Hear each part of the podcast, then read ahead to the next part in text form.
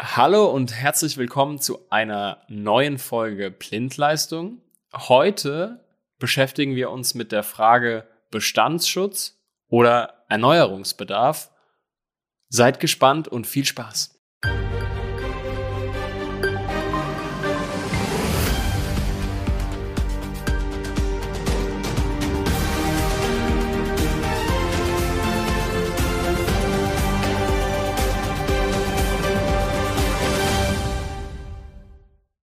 Hi Nico, neue Folge Alte Leier, sage ich einfach mal dazu. Schön, dass du heute da bist. Hi, ich habe schon gedacht, gedacht, du sagst neue Folge Altes Glück oder ja, irgendwie. unser unser unser Glück ist sowieso immer da.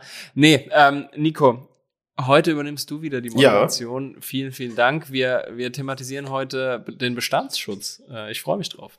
Genau. Also das Thema ist ja, wir reden ja heutzutage ähm, nur noch über Modernisierung. Modernisierung, Modernisierung, Modernisierung. Aber es ist ja natürlich ein Punkt extremst wichtig. Wir haben ja so viele Bestandsgebäude in Deutschland und ähm, mhm. die ja im Endeffekt nicht zwangsläufig jetzt energetisch modernisiert werden, sondern vielleicht irgendwie mal zukünftig haben die, ich nenne es mal einen kleinen Eingriff. Wie sieht es denn da aus? Also wirklich die klassische, ich nenne es mal jetzt überspitzt gesagt, Elektroinstallation im Keller der Omi. Ja. Ähm, da ist die, die Kernfrage, um was es ja eigentlich geht, muss sowas dann ähm, zeitnah jetzt angepasst werden auf ähm, neue normative Situationen oder auf irgendwelche Richtlinien, irgendwelche äh, neuen Standards. Ist das quasi geschützt oder muss das von sich aus angepasst werden? Ähm, ja, darum geht's. Ja, also vielleicht würde ich die Frage einfach mal zwei oder die Antwort einfach mal zweiteilen. Also in, in den ersten Teil, es gibt sowas wie einen Bestandsschutz der Elektroinstallation nicht. Das heißt also, der, das Thema Bestandsschutz kommt also aus dem Bauwesen und hat jetzt eigentlich nicht automatisch auch was mit der Elektroinstallation zu tun. Ähm, allerdings, und das ist wichtig zu wissen, müssen elektrische Anlagen unter bestimmten Bedingungen angepasst werden. Mhm. Die Bedingungen sind Erweiterung oder Änderung der elektrischen Anlage, eine Nutzungsänderung oder, und das ist ganz wichtig, bei Gefahr im Verzug. Heißt also, wir haben zwar keinen Bestandsschutz, aber wenn irgendwas sein sollte, da sollten natürlich auch die Elektroinstallation mal angeschaut werden. Denn, äh, und das hast du jetzt, hast du auch richtig genannt, und das ist vielleicht so der zweite Teil meiner Antwort, die normativen Änderungen, also es kommt ja wirklich fast täglich wäre jetzt fast übertrieben, aber es kommt ja wirklich immer wieder, gibt es Neuerungen in der normativen Landschaft und dementsprechend äh, ist das natürlich die Elektroinstallation im Keller bei der OMI ist natürlich nicht mehr die Elektroinstallation von heute. Mhm. Ähm, dementsprechend ist das auf jeden Fall eine gerecht, äh, berechtigte Frage und sollte eben äh, bei den drei Punkten, die ich genannt äh, habe, auch gesamtheitlich angeschaut werden. Also das soll jetzt wirklich nicht nur der Bereich angeschaut werden, in dem wir da sind, sondern äh, sofern man die, die drei Punkte oder eine der drei Punkte, die ich genannt habe, erfüllt, sollte man sich die Elektroinstallation definitiv in der Gesamtheit auch anschauen. Mhm. Es bedeutet quasi jetzt, wenn ich ähm, die Elektroinstallation in einer, das geht ja auch vom Kunden, also Endanwender aus so ein Thema. Das gehen ja viele Faktoren zusammen, um quasi eine Anlage mal einen Augenschein zu nehmen. Klar geht es nicht die Omi vielleicht als übertriebenen Kontext hin und macht einen Zählerschrank auf und, guckt da, ob da alles ganz ist, ob die Abdeckung noch alle drauf sind oder ob da irgendwas ist. Aber es geht ja wirklich so, ähm, sind die Steckdosen in so einer, in, in der Gebäudeinfrastruktur überhaupt noch intakt? Sind vielleicht die Rahmen gebrochen? Ist da irgendwie ähm, ein Defekt zu erkennen, etc.? Ähm, das sind ja dann die Punkte, die dann eine gewisse Relevanz hinten dran spielen. Und ich glaube auch, gerade wenn wir darüber nachdenken, ähm, in der in der Modifikation eines Gebäudes, ich will jetzt nicht sagen in der Sanierung, aber was weiß ich, irgendwie wird ein Raum erneuert oder sowas, dann geht man ja auch hin und muss nochmal die Elektroinstallation in Augenschein kurz nehmen. Also das ist, glaube ich, auch so die Empfehlungsrate, die jetzt hier hinten dran steckt. Sagen, okay, man muss sich einfach Definitiv. genau mal die Anlage anschauen, mal überlegen, ist das quasi mit meinem Laienverständnis sicher, also ich kann das ja nicht anders bewerten, ich kann nicht prüfen oder sowas, aber ist es zum Beispiel, sind die Steckdosen sauber, ist ein Lichtschalter kaputt, dass man das einfach mal quasi in Augenschein nimmt, ist glaube ich so der, der Hint hinten dran. Also vielleicht noch ein abschließender Tipp zu dem Thema. Ähm, gerade eben in Bestandsbauten sollte der Endkunde oder der Endanwender auch intensiv aufgeklärt und beraten werden. Also da Ähm, und das hatten wir vor ein paar Folgen schon mal. Bei der Elektroinstallation geht es auch am Ende des Tages um Leben und Gesundheit. Und deswegen sollte man da nicht äh, an der Aufklärung oder an der Beratung sparen. Hm. Wenn ich mir jetzt so die Änderungsanforderungen angucke, gibt es denn diese bei Bestandsanlagen und wenn ja, welche? Ja, also es gibt natürlich, ähm, und die wirst du ja auch kennen, Nico, es gibt diese Schutzlevel mhm. ähm, der Elektroinstallation. Und die haben sich ja über die ja, vergangenen Jahre etabliert. Und das ist ja so ein, so ein, so ein Stufenschutzkonzept, äh, der ja anfängt mit dem Basisschutz, äh, Basisschutz, also diesem Schutz vor direkter Berührung, ähm, den wir ja nirgendwo mehr haben, tatsächlich bei uns drin, aber damit fängt er an, geht dann eine Stufe hoch zu dem Fehlerschutz, also dem Schutz vor zum Beispiel bei, bei Kurzschlüssen, ähm, also immer dann, wenn eben dieser Basisschutz nicht mehr greifen kann. Ähm, die dritte Ebene ist dann der zusätzliche Schutz, also der Personenschutz eben durch einen FI. Und die vierte Ebene ist der Brandschutz, also der sich dann eben explizit mit den Auswirkungen der thermischen Energie auseinandersetzt. Also diese, diese Anforderungen, die haben sich einfach etabliert im Markt und dieses Stufenmodell, das, das sollte einfach als Grundlage definitiv ähm, herangezogen werden. Darüber hinaus gibt es natürlich ähm, ja, ich sag's, äh, fast schon die zehn Gebote der Elektroinstallation natürlich an der Stelle. Also die, da sollte man natürlich auch immer schauen, wenn man was anfasst, dass man da ähm, auf der sicheren Seite ist. Und da ist natürlich die VDE 0100, also die mhm. gesamte Reihe natürlich mit drin. Das ist die DIN 18015, die DIN 18014 und die 4100. Mhm. Also das sind wirklich so die, ich nenne es aber mal, die vier Gebote, ähm, worauf man definitiv auch, auch, auch Wert legen soll, ähm, gerade eben im Hinblick auf Bestandsanlagen oder eben Modernisierungswünsche. Mhm. Erstens sind mehr oder minder auch die Meilensteine und wir hatten ja auch schon mal einen Podcast dazu, wo wir geraten haben, sich natürlich auch immer an die Norm zu halten. Die Norm ist etabliert im Markt. Ja. Und man kann davon ausgehen, dass natürlich hier wieder dieses, diese Sicherheit dann auch gewährleistet ist hinten dran. Und eine Norm hat natürlich auch im Hinblick eine Anlage dann auf die nächsten Jahre oder Jahrzehnte wieder ähm, funktionsfähig zu halten, wenn ich die jetzt nach der normativen Gegebenheit dann als Beispiel saniere oder äh, modernisiere dann an der Stelle.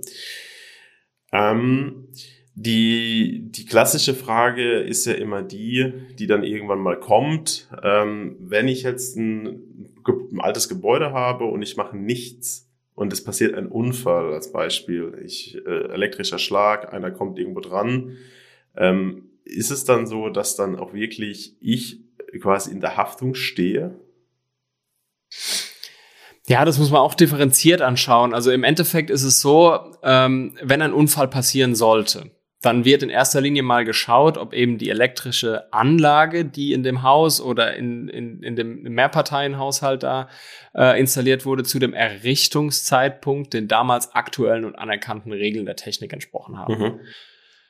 Und ob eben dadurch gegebenenfalls gefahrbringende Situationen hätten verhindert werden können. Mhm. Also das wird bei einem Unfall direkt immer angeschaut und da äh, blinkt bei mir ein, ein, ganz rotes Ausrufezeichen und das sind eben diese äh, äh, DIY-Lösung oder diese DIY-Erweiterung, die Do-it-yourself-Sachen. Mhm. Ähm, weil eben gerade auch in den letzten Jahren durch, wahrscheinlich auch ähm, kanalisiert durch Corona, gewisse DIY-Sachen nochmal noch mal größer um kamen, auch ja. bei der Elektroinstallation. Genau, auch bei der Elektroinstallation, definitiv.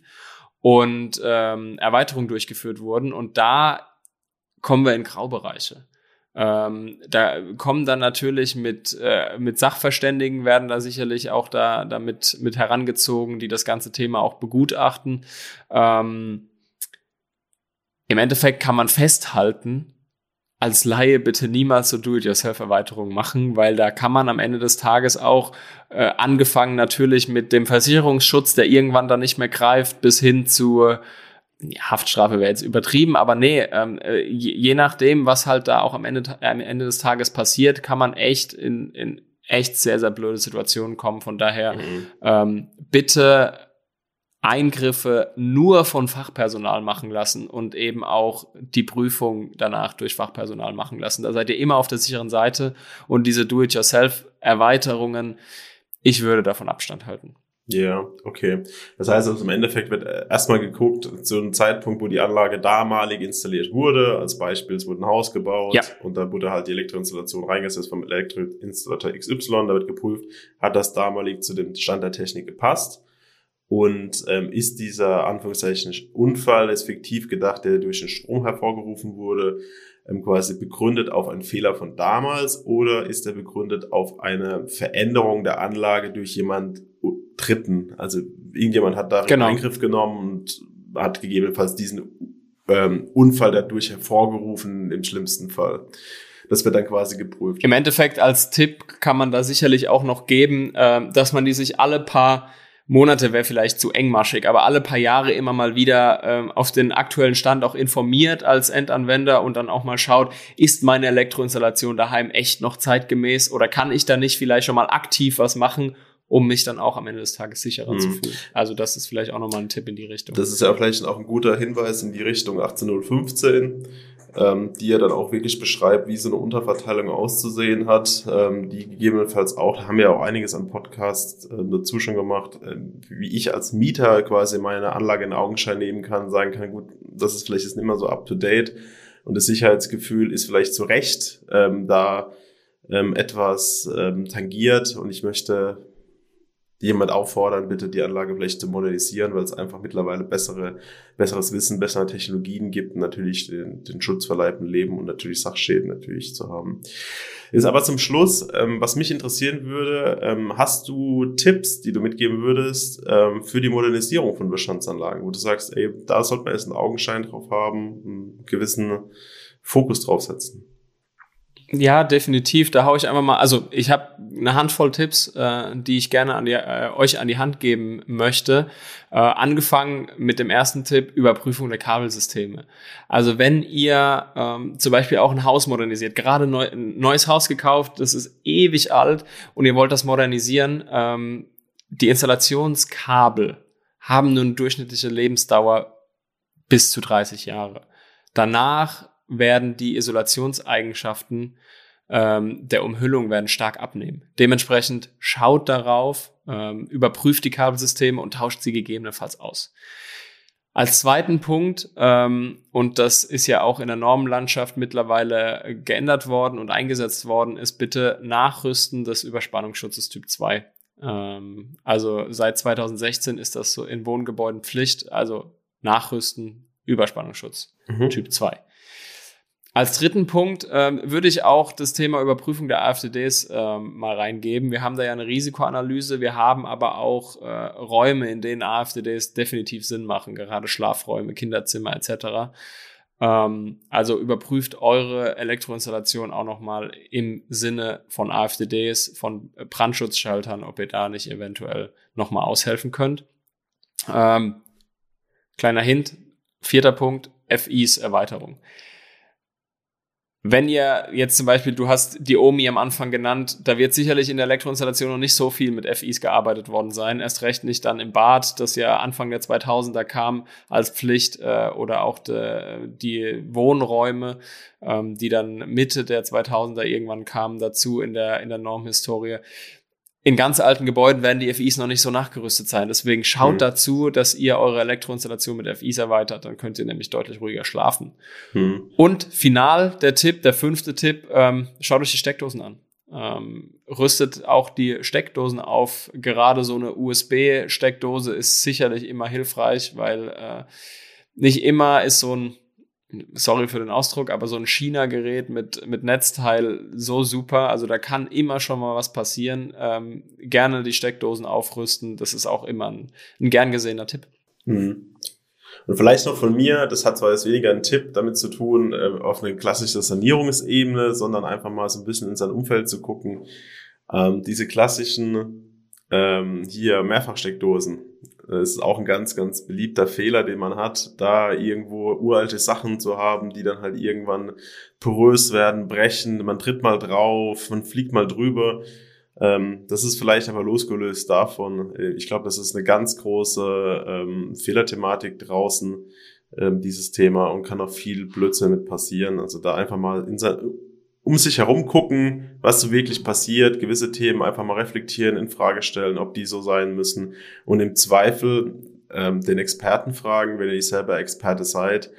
Ähm, manchmal ist es ja auch so, ähm, das geht uns ebenso, man ist mal ein bisschen betriebsblind ähm, und man sieht vielleicht gewisse Themen dann einfach nicht mehr oder toleriert die über die Zeit und die dann einfach nochmal wirklich hervorrufen, sagen, muss das so sein, ein zweites Mal Meinung mal gegebenenfalls einholen. Und ähm, ja, ist, und das ganze Thema natürlich dann ähm, anpassen auf die jeweiligen technischen ähm, Eigenschaften, die halt jetzt da sind, wie Normen und Standards und Richtlinien etc. Ja, schön. Nico, vielen Dank, dass du heute wieder die Moderation übernommen hast. Ähm, ich hoffe, euch hat die Folge auch gefallen. Mir hat sie sehr, sehr viel Spaß gemacht. Danke, Nico.